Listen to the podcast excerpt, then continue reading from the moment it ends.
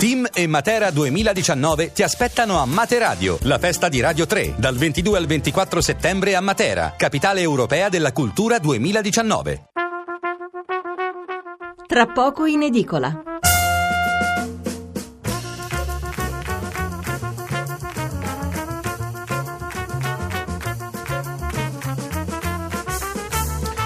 Buonasera da Stefano Mensurati e benvenuti all'ascolto di Tra poco in edicola, la rassegna stampa notturna di Radio 1. 800 055 101 il numero verde per intervenire in diretta, 335 699 2949 il numero per mandarci un sms. È la politica a dominare le prime pagine dei giornali di martedì 19 settembre. Quasi tutti i maggiori quotidiani puntano su Di Maio, candidato premier dei 5 Stelle, un candidato senza concorrenza.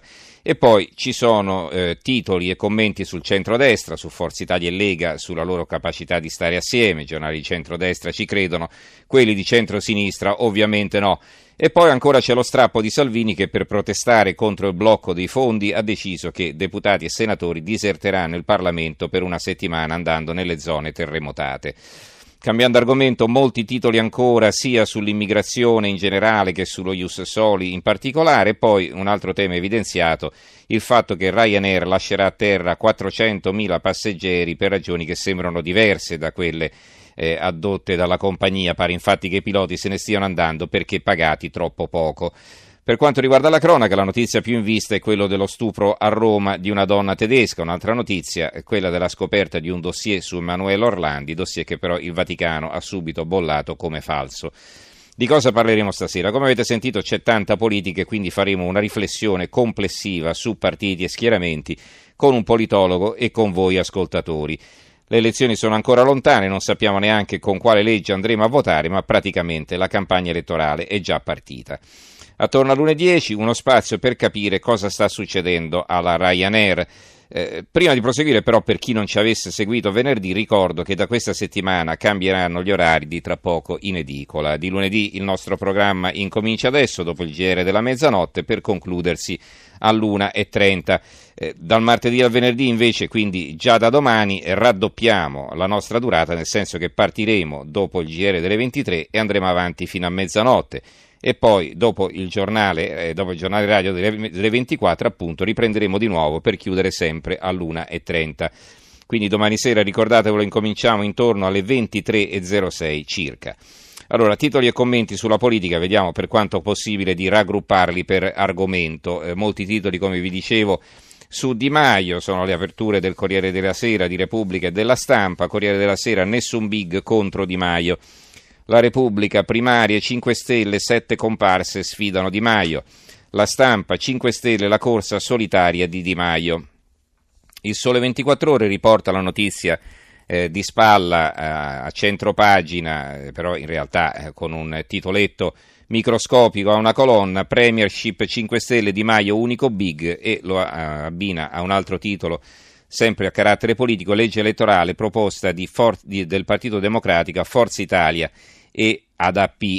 Eh, questo il titolo del Sole 24 Ore che però apre sull'economia e dà molta più evidenza a Ryanair, ma lo vedremo dopo. Il quotidiano nazionale Il giorno, la nazione, il resto del Carlino, anche qui un titolo a una colonna di taglio centrale, sette sfidanti per Di Maio, ma si sfilano tutti i big.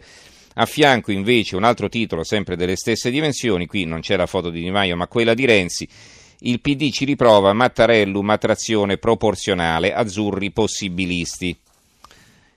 Il messaggero ci apre, cor- corre Di Maio ma senza rivali. Eh, a centropagina per il giornale, i buffoni, ci sono le foto affiancate di Di Maio e di Saviano. Truffa 5 Stelle sulle primarie, sotto la Lega esce dal Parlamento Salvini contro le toghe. L'articolo di fondo di Alessandro Sallusti mette in mezzo i problemi eh, dei 5 Stelle e quelli della Lega eh, e della Lega, della rivalità il rapporto tra Lega e Forza Italia in sostanza. Comunque il derby di Di Maio e quello di Salvini è il titolo. In queste ore c'è un caso politico serio, quello della Lega lasciata al verde da una sentenza proprio all'avvio della campagna elettorale e c'è un caso politico da operetta, quello delle primarie 5 Stelle. Così mentre Salvini ritira per una settimana i suoi parlamentari in segno di protesta, Casa Grillo ritira tutte le promesse e gli impegni di trasparenza e democrazia interne fatte negli anni. Le primarie del movimento saranno una buffonata con di fatto un candidato unico, il mai occupato Luigi Di Maio, imposto dal fondatore. Di Maio contro nessuno è praticamente un derby, ma siccome non parliamo di una cosa seria, ci ha messo lo zampino pure il super mafiologo Roberto Saviano, che non capiamo a che titolo si è offerto di fare lo sfidante pur non avendone i titoli. Più avanti, scrive Sallusti, anche il centrodestra ha riprese con una polemica sul tema. Matteo Salvini vuole sostituirsi a Berlusconi come caposquadra, ambizione legittima, ma non per questo fattibile. E poi conclude Sallusti, lasciamo pure perdere la storia passata che pure conta, ma c'è una legge della fisica secondo la quale il baricentro di una macchina complessa non può che essere al suo centro. Matteo Salvini è un grande leader della Lega, questo è chiaro, ma il centrodestra è cosa altra, lo dice la parola. Quindi perché infilarsi in un vicolo cieco autolesionista? Insomma, che Salvini smetta di fare la guerra a Berlusconi, questo dice in sostanza Sallusti. L'avvenire.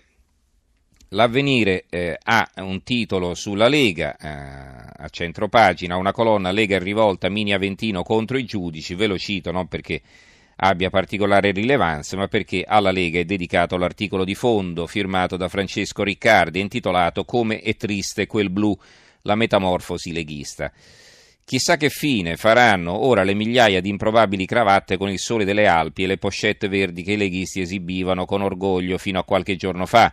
Al raduno di Pontida domenica scorsa il colore dominante della scenografia era il blu e blu lo sfondo dell'unico slogan a campeggiare, Salvini Premier. Il verde padano non sembra più di moda, il governatore della Lombardia Roberto Maroni, con indosso una maglietta color trifoglio, appare molto retro con un'aria quasi da cimelio vintage rispetto alla nuova Lega. Quello dal verde a blu infatti non è solo un cambio di colore, ma è segno anche cromatico della compiuta metamorfosi della Lega da movimento secessionista prima, federalista poi e autonomista da ultimo, in partito nazionale e nazionalista nelle intenzioni nazional-popolare, sovranista, patriottico addirittura, dalle forti radici al nord, certo, ma con rami ancora teneri germogli al centro e al sud. Un partito che si presenta tradizionalista in campo etico-religioso, protezionista in quello economico e sociale, soprattutto decisamente securitario, che sembra aver mutuato la gran parte dei valori e degli obiettivi politici dalla destra italiana.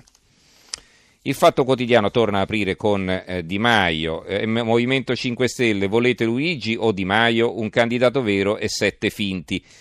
Insomma, ironizza il, il, Fatto Quotidiano sulla candidatura di Di Maio, sapete il Fatto Quotidiano ha sempre appoggiato negli ultimi tempi il Movimento 5 Stelle, Fico non corre, Saviano provoca, allora lo faccio io. Idea confronta, pagina 4, ci sono diversi commentatori appunto che dicono la loro, Giannuli, Gomez, Padellaro, Pasquino, Ranieri e Scanzi, il test è fallito, dice uno, no, i partiti fanno peggio, risponde, replica l'altro, non sappiamo chi, ma insomma sono stati estrapolati due giudizi. Eh, alle pagine 2 e 3 eh, invece si sviluppa la questione politica, nessuno dei big si è esposto in lizza esponenti locali e una senatrice, il voto di sabato per scegliere il candidato premier e il capo politico del movimento sarà solo l'investitura del vicepresidente della Camera. Libero. Saviano in TV, in TV, piace solo a sua mamma, su Rai 3 fa appena l'1,9% di share, lo scrittore all'ultima spiaggia si candida per la leadership del Movimento 5 Stelle un pezzo firmato da Enrico Paoli. L'apertura del manifesto, poco fico, ed è eh, il titolo che campeggia su una foto di un Di Maio sorridente. Di Maio resta solo, nessun big lo sfiderà alle primarie per la scelta del candidato premier dei 5 Stelle. Fino all'ultimo Grillo cerca concorrenti, ma Roberto Fico in polemica si dilegua. Alla gara si iscrivono solo sei esponenti locali del Movimento 5 Stelle e una senatrice che fa il tifo per Luigi. La verità eh, titola a centro pagina su Bossi, c'è una foto del senatore, pronti due partiti per Bossi che lascia la Lega. Il foglio invece eh, riporta in alto sotto la testata un'intervista a Gentiloni, in realtà diciamo è la trascrizione dell'intervista realizzata dal direttore Claudio Cerasa alla festa de- nazionale del PD ad Imola. Eh, Europa, populismi, mercato della paura, la sera del Gentiloni leader, oltre che premier, l'intervista al Presidente del Consiglio.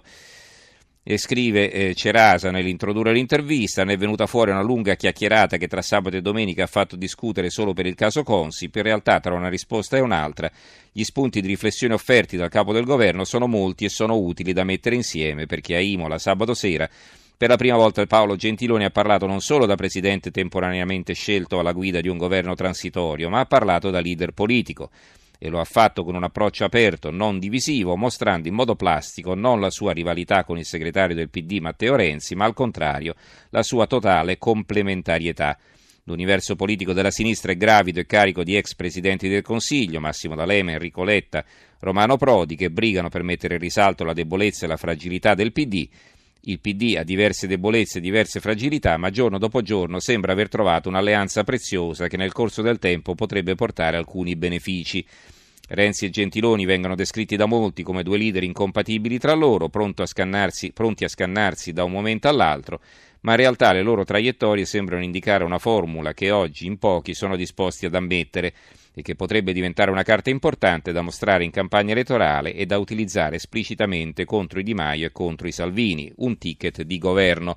Non sappiamo se tutto questo accadrà davvero, ma sappiamo che sabato sera per la prima volta Imola e il PD ha capito che nella sinistra in cerca di alleanze l'unica alleanza da custodire con cura è quella tra il Premier e il segretario e il resto poi si vedrà. Quindi un'analisi sulla situazione interna del PD che potete leggere poi con eh, le considerazioni del Presidente del Consiglio Gentiloni sul foglio. L'opinione torna invece sul centrodestra, centrodestra una bella giornata, un pezzo di Cristofaro Sola, eh, domenica è stata la giornata del centrodestra come non accadeva da diverso tempo, su due palchi diversi lontani, Fiuggi e Pontida, sono saliti due protagonisti della resurrezione della coalizione. Silvio Berlusconi e Matteo Salvini, due voci soliste che danno la battuta al coro polifonico dei liberali, riformisti, popolari, conservatori, sovranisti, identitari, mondialisti, federalisti, liberisti, statalisti, keynesiani, solidaristi, chi più ne ha più ne metta e che il centrodestra nella sua estensione contiene e rappresenta. I media di regime hanno colto il segnale, non senza che trasparisse il frusto antropologico fastidio per i figli di un dio minore, si sono affannati a strologare sulla incompatibilità genetica tra i due che non c'è.